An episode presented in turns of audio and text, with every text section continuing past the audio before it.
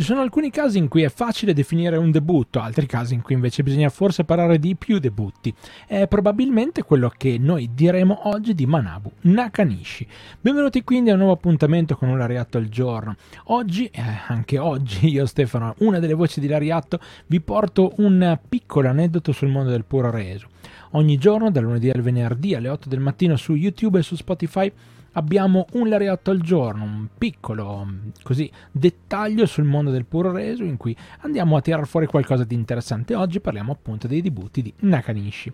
Dopo una carriera nel wrestling amatoriale che lo ha portato addirittura a partecipare alle Olimpiadi del 92 a Barcellona, Nakanishi debutta nello stesso anno, ottobre, anche in New Japan Pro Wrestling arrivando molto molto presto a competere nella Super Grade Tag League con Tatsumi Fujinami, dove non hanno moltissima fortuna, infatti il duo ha perso praticamente tutti i match tranne uno con Jim Neidhart e Zedman. 12 giorni dopo però il suo debutto nel pro wrestling, Nakanishi ha partecipato come spettatore ad Halloween Havoc della WCW insieme a Seiji Sagakuchi, ovviamente all'epoca presidente della New Japan Pro Wrestling.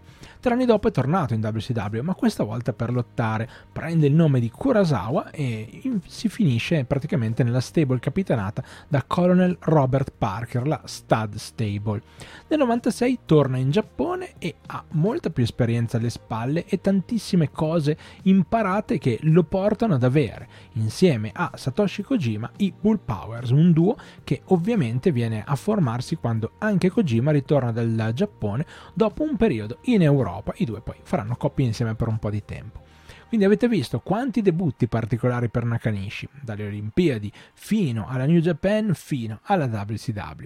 Spero sia stata una storia divertente, interessante e noi ci risentiamo molto molto presto con un altro appuntamento con un lariatto al giorno. Non perdetevi nessuno di questi eh, piccoli stralci di vita giapponese e del mondo del wrestling giapponese ogni mattina alle 8 su YouTube e su Spotify, dal lunedì al venerdì tra 5 minuti e ci divertiamo a balla. Grazie di cuore per questo eh, piccolo lariatto per averci seguito, ci risentiamo alla prossima.